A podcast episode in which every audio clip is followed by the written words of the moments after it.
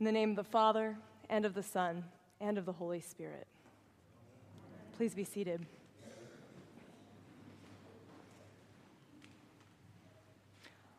On Tuesday night, I was with the young adult group of St. Wilfrid's, and there were some young adults present who had never really entered into Holy Week. They hadn't had much experience of it.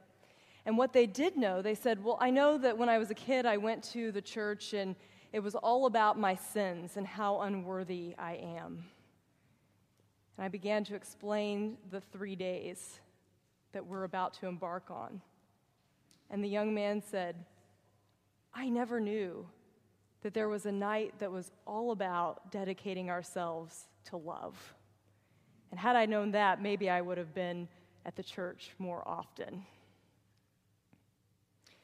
Tonight, we enter into one of the earliest traditions of the Christian faith. We can trace it back generation after generation. It's that act of remembering the last days of Jesus here on earth. Generations of Christians tonight have done what we are going to do and are doing what we are going to do. We're gathering together to begin these three days recounting the Last Supper. Sharing in the Last Supper, celebrating at the altar, consecrating for the last time before Easter, Holy Eucharist. This is an important part of our time together. We hear Jesus calling us to the table saying, Do this in remembrance of me. But what is Maundy Thursday? What is it? You can trace it back to the Latin Vulgate translation of the Bible, where Jesus gives the novum mandatum. It's where Maundy, mandatum, comes from. A new commission, a new order, a new command love one another. And he says that we can find the example of that presence of love in the bread and the wine. And he also displays that by washing the disciples' feet. On Sunday, Father Michael suggested that we enter into this Holy Week letting our minds be that of Christ Jesus, seeing things, those stories we've heard over and over again as Christians, from a new perspective. So tonight, I invite you to join me in looking at the gospel first through the eyes of Jesus, to actually imagine you are Jesus in that room. And don't worry, I, will take you through a guided meditation if you're confused about how in the world you could get into that mind.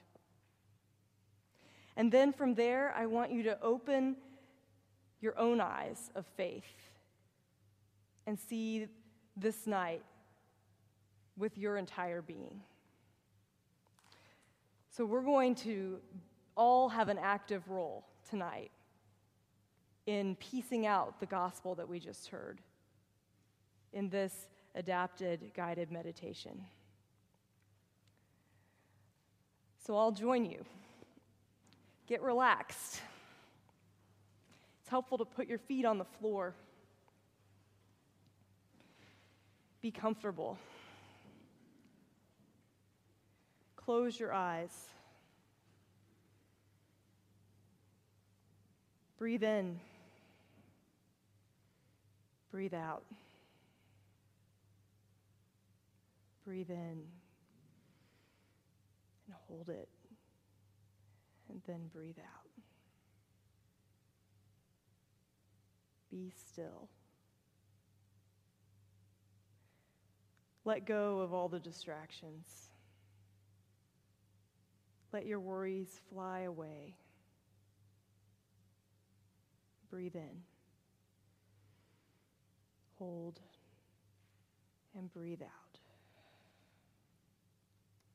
Breathe in hold, and breathe out.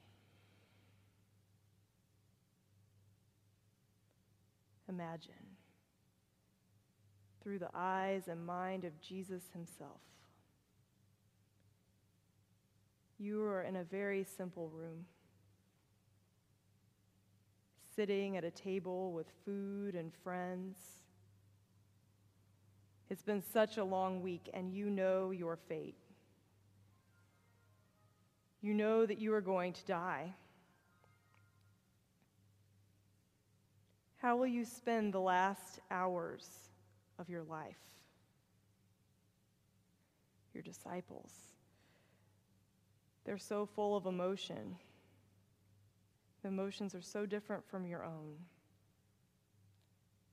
So your mind wanders on the past weeks and days. You remember when you raised Lazarus from the dead. It was incredible. After that, everyone started to follow you. You just kept doing the will of your Father, but every time you did it, what you knew was right seemed to cause great upheaval. Everything was changing. How does all this change make you feel?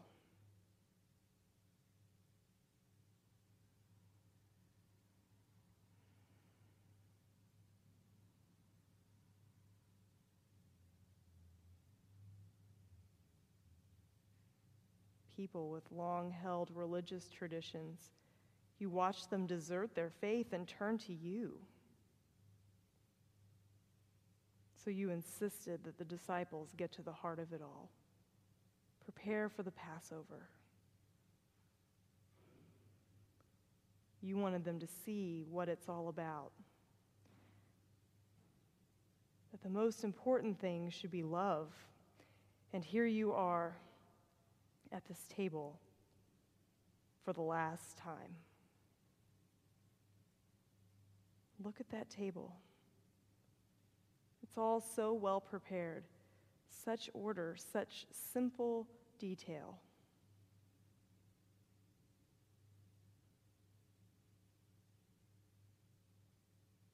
Without saying a word, you stand up. You strip down to a simple cloth.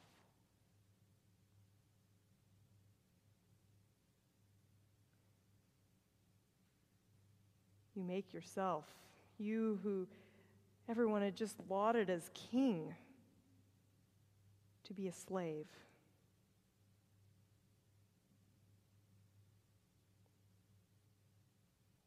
You come around to Peter, you begin washing the dust and dirt from his feet. He begins to protest, and you barely hear it. You assure him one day he'll understand.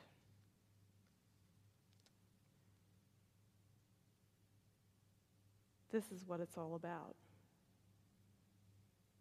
to be here, to nourish and wash people in grace and love even in this room, is someone who will betray you, will lead you to death. You can't help but love, even him. What needs to be said? What needs to be done? It's the last night.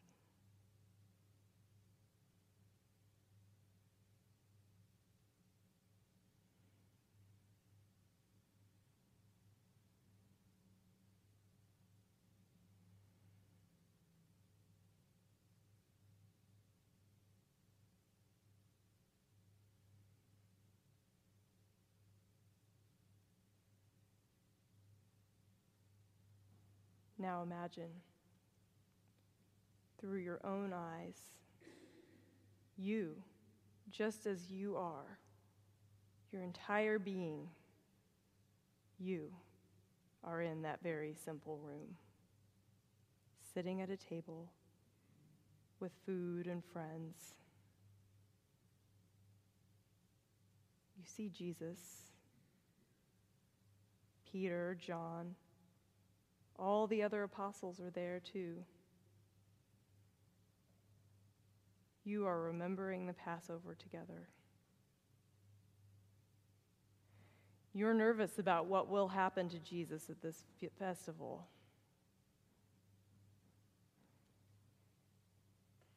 Sit back, look around the table. How does it feel to be with friends? Feeling these mixed emotions.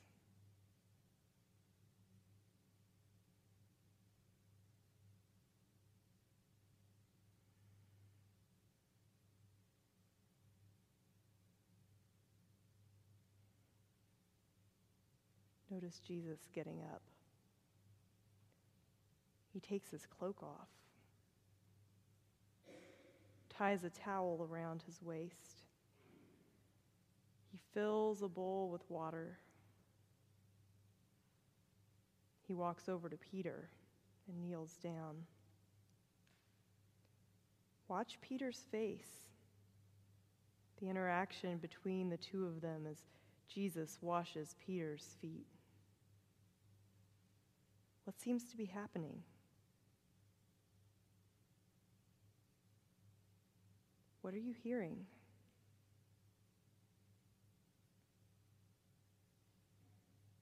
How do you think Peter feels?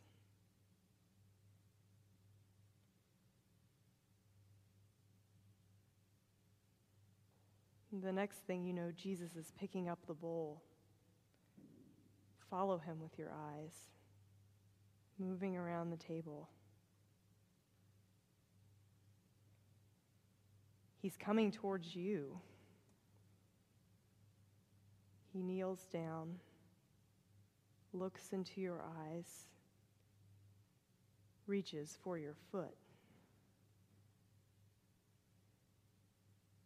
Spend some time interacting with Jesus while he washes your feet.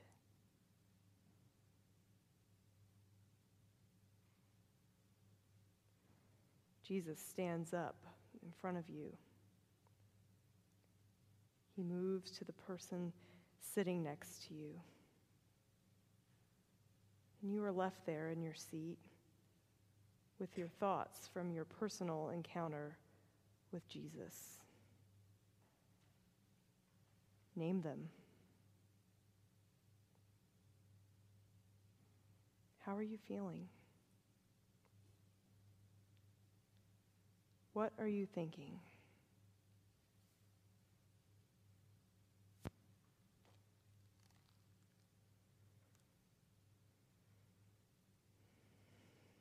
Jesus finishes with the last person at the table. He throws out the water, unties the towel, puts on his cloak, and sits down at the table. He takes some time to look around at the expressions of those who are there. What is the mood of the group?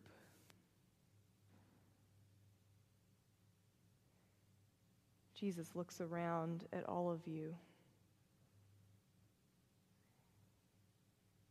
He says, Do you understand what I just did for you? You address me as teacher and Lord. And fittingly enough, for this is what I am. But if I wash your feet, I who am teacher and Lord, then you must wash each other's feet. As I have done, so you must do. Just relax and think about what Jesus' words mean for you.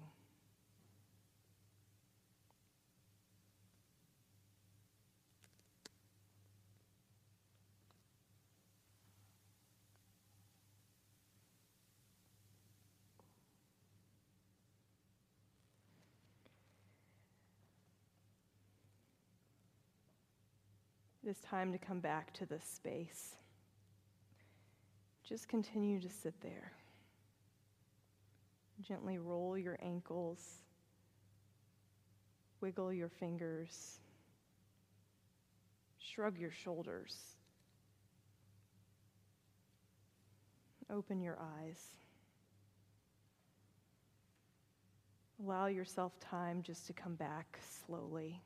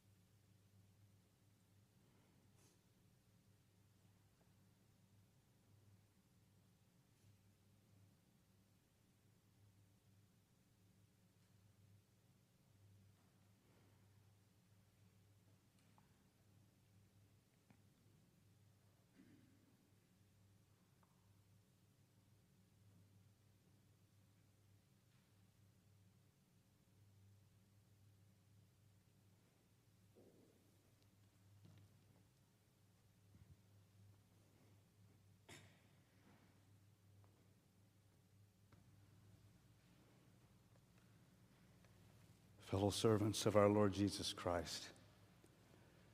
On the night before his death, Jesus set an example for his disciples by washing their feet, an act of humble service.